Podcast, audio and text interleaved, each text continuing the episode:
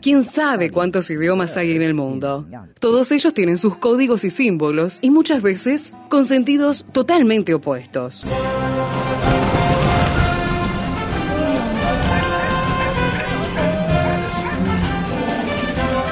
Jungla semántica. Para descifrar las palabras, para entender su raíz, para saber de qué hablamos. Jungla semántica. Nos lidera en esta expedición el profesor Héctor Leites.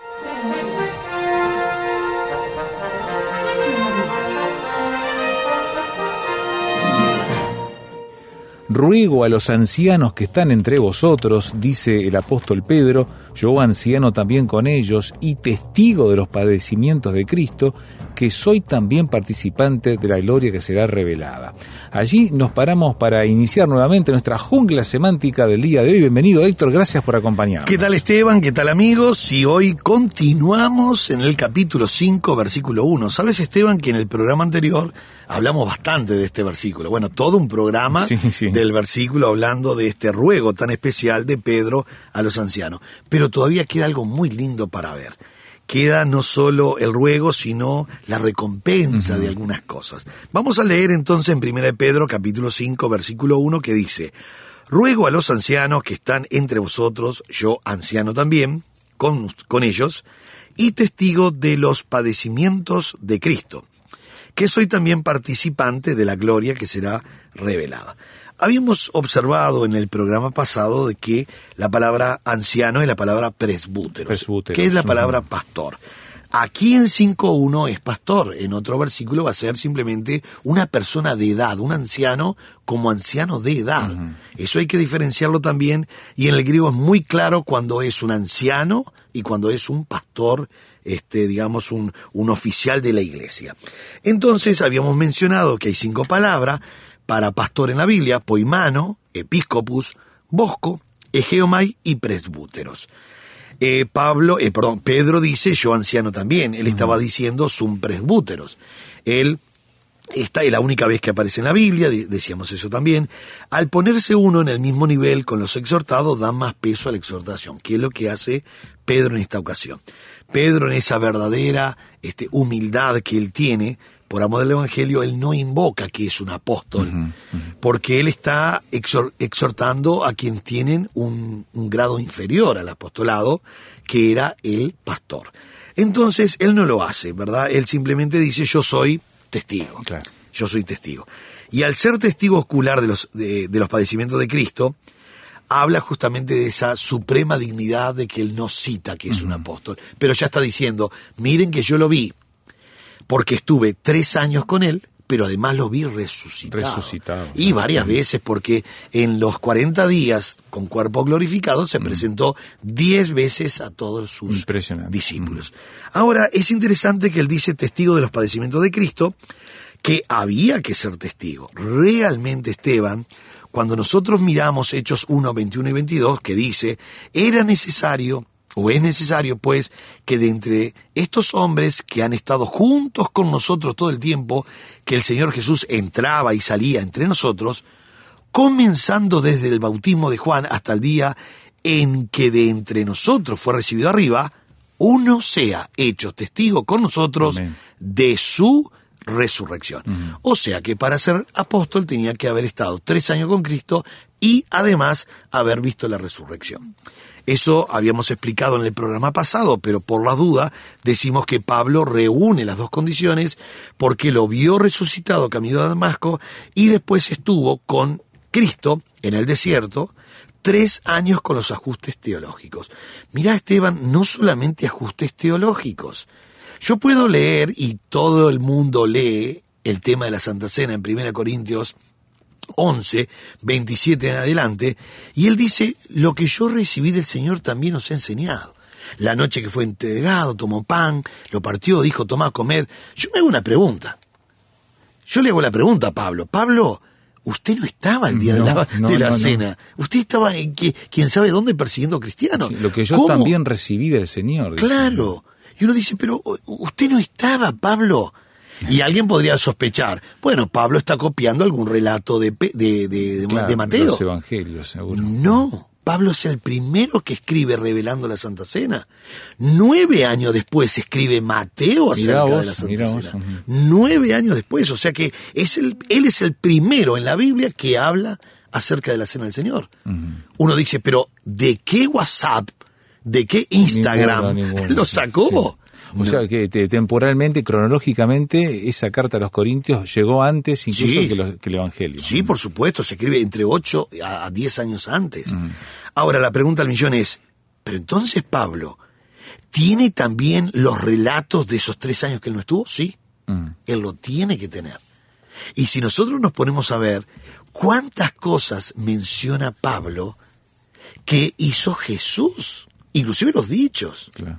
los famosos dichos cuando nosotros vamos, ¿verdad? Lo que eh, lo que Pablo dice reunidos eh, en una reunión de pastores que se hizo en, en Mileto, los pastores, todos los pastores de, de, de Éfeso, se reunieron en Mileto en una ocasión. Eso lo, lo narra muy bien el doctor Lucas en Hechos 20 lo narra muy bien. Y de repente él está hablando y escribiendo y enseñando algunas cosas y de repente él cita allí en Hechos 20 palabra del Jesús, de Jesús. Como sabéis, como bien, como más bienaventurado es dar que recibir. Claro. Y uno dice, ¿cómo? Allí en Hechos 20, versículo 35. Dice, en todo os he enseñado que trabajando así se debe ayudar a los necesitados y recordar las palabras del Señor Jesús que dijo, más bienaventurado es dar que recibir. Ahora vos te pones a, a buscar, nos ponemos a buscar, Esteban, en qué versículo de Mateo, Marco, Lucas, Juan están estas palabras, más bienaventurado es dar que recibir, y es interesante que en ninguna versión tiene ninguna referencia. No existe referencia. Eso eran los grandes dichos que estaban escritos en los libros. Cuando Pablo pide los libros y los pergaminos, uno de estos libros son los dichos de Jesús. Ah, Juan dijo que si se escribieran todos los dichos de Jesús, no cabrían en todos los libros del mundo. Claro. Genuina hipérbole, por supuesto, Sí, no estamos hablando supuesto, de todos los libros del mundo, pero está diciendo que eran innumerables. Entonces uno dice, pero ¿cómo Pablo puede saber tanto si Pablo no estuvo con Jesús? Sí estuvo con Jesús. En el desierto de Arabia. Lucas cuando menciona, el doctor Lucas, que es el gran narrador Claro. del libro de los Hechos, él dice que estuvo Pablo con Cristo en el desierto numerosos días. No dice cuántos días, pero Pablo, escribiendo a los Gálatas, le dice, yo estuve tres años con esos ajustes teológicos. Entiendo. Y no solamente ajustes teológicos, eh, teológicos, sino también además este, vida y obra de esos tres años. Entonces uno dice, qué formidable. Entonces ahora el apóstol Pablo es realmente un apóstol porque estuvo con Jesús tres años, que lo necesitaba, y además, además vio a Cristo resucitado. No nos olvidemos, algo muy importante que él mismo dijo a los Corintios, yo soy el último de los apóstoles como un abortivo. Al utilizar la palabra ektromati en el griego, que es, que es abortivo, ektromati quiere decir abortivo, él está diciendo, yo no tuve la oportunidad de crecer normalmente como crecieron los apóstoles. Claro. Tres años al lado de Cristo. Él es como un aborto, o sea, nació fuera del tiempo señalado. Mm. Así, de golpe, como un aborto. Un aborto es nacer fuera del tiempo Sí, sí, señalado. sí, bueno, eh, Pablo nace de golpe, él va a Damasco a perseguir cristianos y se encuentra de golpe, así como un abortivo, y no tuvo la posibilidad de crecer tres años con él. Por eso el mismo Dios, el Eterno y el Soberano nos lleva tres años internarse en el desierto de Arabia para tener estos ajustes teológicos y además conocer vida y obra de, De Jesús. Jesucristo. Es interesante. Ahora, ¿qué tiene que ver esto con que Héctor Leite sea apóstol? Nada. Nada. Hacemos una pequeña pausa, ¿te parece? En la programación, aquí con la jungla semántica, y volvemos enseguida a seguir mirando entonces esto que Primera de Pedro, capítulo 5, nos está hablando con mucha fuerza para poder entenderlo. Nuestro canal de comunicación, junglasemántica.transmundial.org.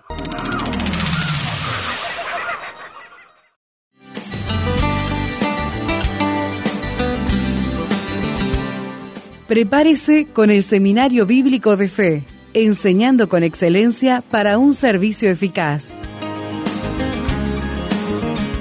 Seminario Bíblico de Fe.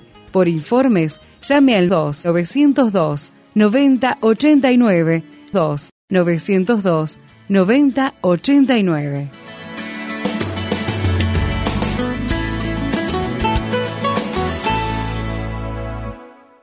Estamos en la jungla semántica, estamos con Héctor Leites y estamos mirando lo que Pedro le enseña a los cristianos y especialmente en esta ocasión a los líderes de la iglesia, Héctor, al referirse a ellos específicamente como ancianos, porque todo lo que viene parece que va especialmente dirigido a ellos, ¿no? Sí, exactamente, y se coloca en la posición ahora de anciano juntamente con ellos, pero mostrando, mostrando que él, además de ser un anciano igual que los demás, él fue testigo.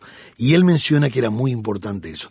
De hecho, si nosotros ponemos atención, ya hemos leído Hechos 1, pero si vamos a Hechos 2, versículo 32, se dice, a este Jesús resucitó Dios, de lo cual todos nosotros somos testigos. Si vamos al capítulo 10, cuando él está con Cornelio, él le dice, nosotros somos testigos de todas las cosas que Jesús hizo en la tierra de Judea y en Jerusalén, a quien mataron colgándole en un madero. Entonces era muy importante en aquel entonces ser testigo. Ahora cuando termina el versículo, termina de una manera muy linda, porque dice que él dice, y testigo de los padecimientos de Cristo, que soy también, ahora interesante esto, participante, participante de la gloria que será revelada. Él no solamente es testigo, él no solamente es eh, sum presbúteros o anciano juntamente con los demás, sino que ahora expresa la justa recompensa de conformidad con esos padecimientos. Claro que Pedro sufrió y claro que muchos sufrieron, pero había una recompensa, era participante de la gloria. Según la promesa de Cristo, esas arras que él dejó, ¿verdad?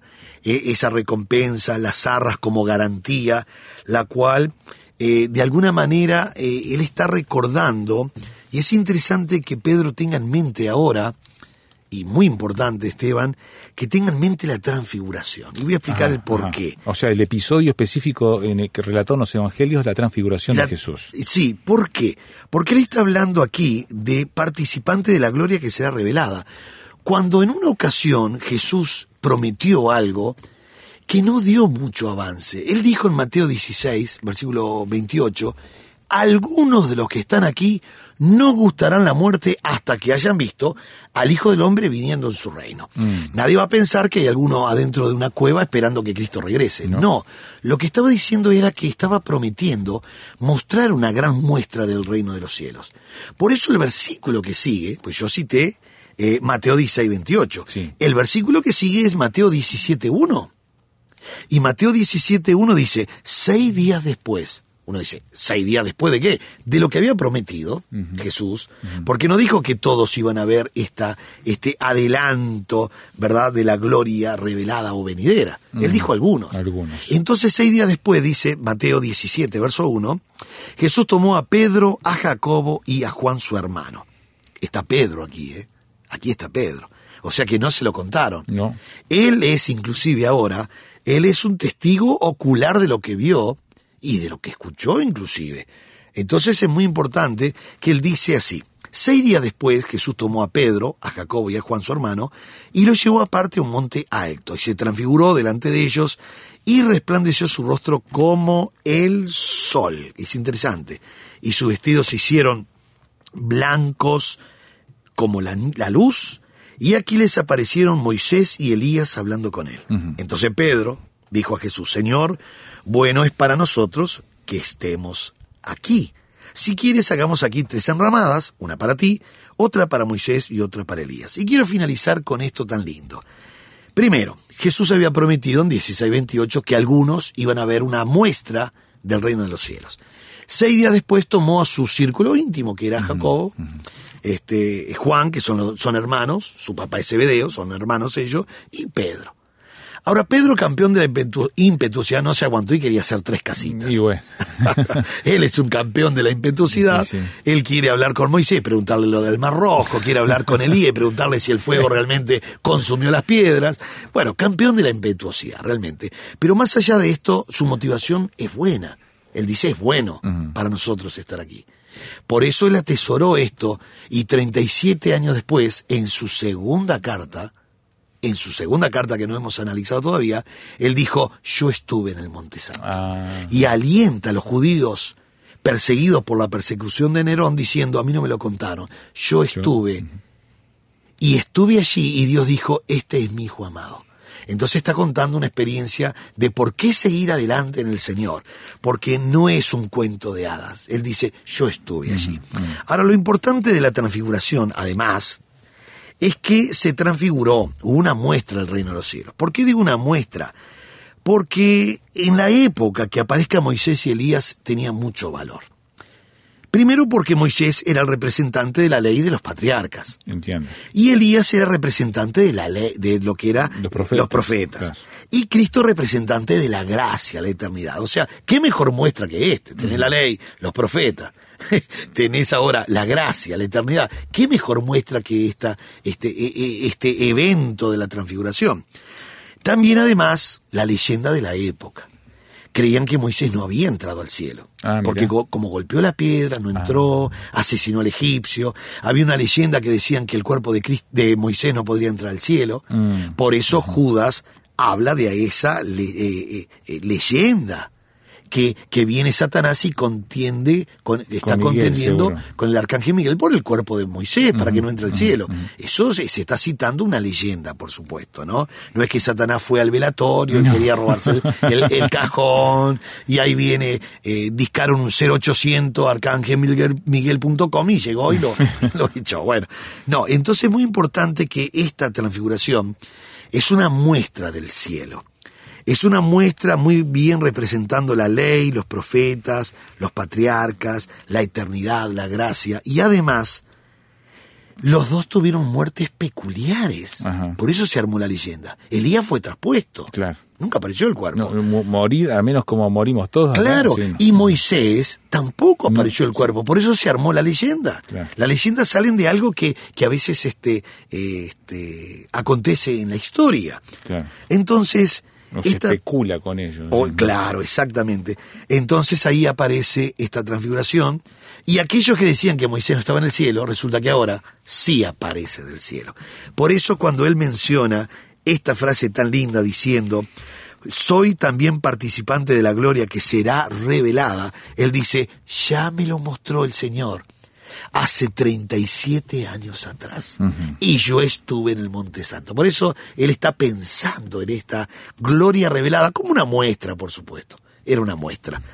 Eh, qué lindo, Esteban, que nosotros cada día tengamos esas lindas experiencias con Dios como una muestra de lo que vamos a recibir en el cielo. Yo le llamo lindas degustaciones, pero un día comeremos todo el postre cuando estemos con Cristo. El adelanto, claro. Sí, ahora estamos disfrutando. Realmente yo disfruto el Evangelio, vos también, Esteban, y los oyentes también. Y si no lo está disfrutando, déjeme decirle, querido amigo, que es tiempo que empiece a disfrutar el Evangelio. No viviendo un libertinaje, sino viviendo en santidad, disfrutando realmente lo que es el Evangelio, con estas grandes probadas del reino de los cielos. Cuando realmente tenemos la esperanza que un día comeremos todo el manjar con él disfrutando de todo este gran este eh, gran bendición o como o como dijo Pedro como dice Pedro aquí verdad esa gloria revelada en el futuro. Esa es la frase que se usa para sacar el velo, eh, cuando dice revelado allí, eh, en, en primera de Pedro, esa gloria que será revelada, Héctor. Es la palabra apocalipto Apoca- ah, del final está hablando entonces. Sí, porque está hablando, la palabra apocalipto quiere decir eh, sacar el velo, sacar, Claro. revelar algo especial. Realmente, Esteban. Así que eso va a ser para el tiempo del fin, entonces, o cuando est- estemos en la patria Sí, celestial. exactamente. Va a ser revelado esa gloria postrera. Mientras tanto, vamos disfrutando día a día esas lindas experiencias con el Señor.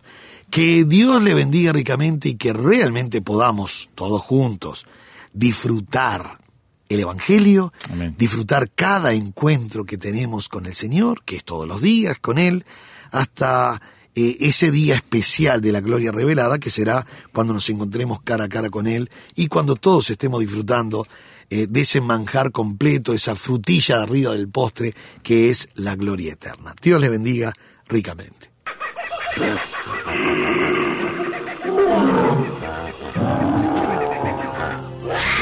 Hoy termina esta etapa de la expedición, pero lo esperamos en el próximo programa para adentrarnos en la jungla semántica. Jungla semántica es una producción del Seminario Bíblico de Fe y Radio Transmundial. Jungla semántica.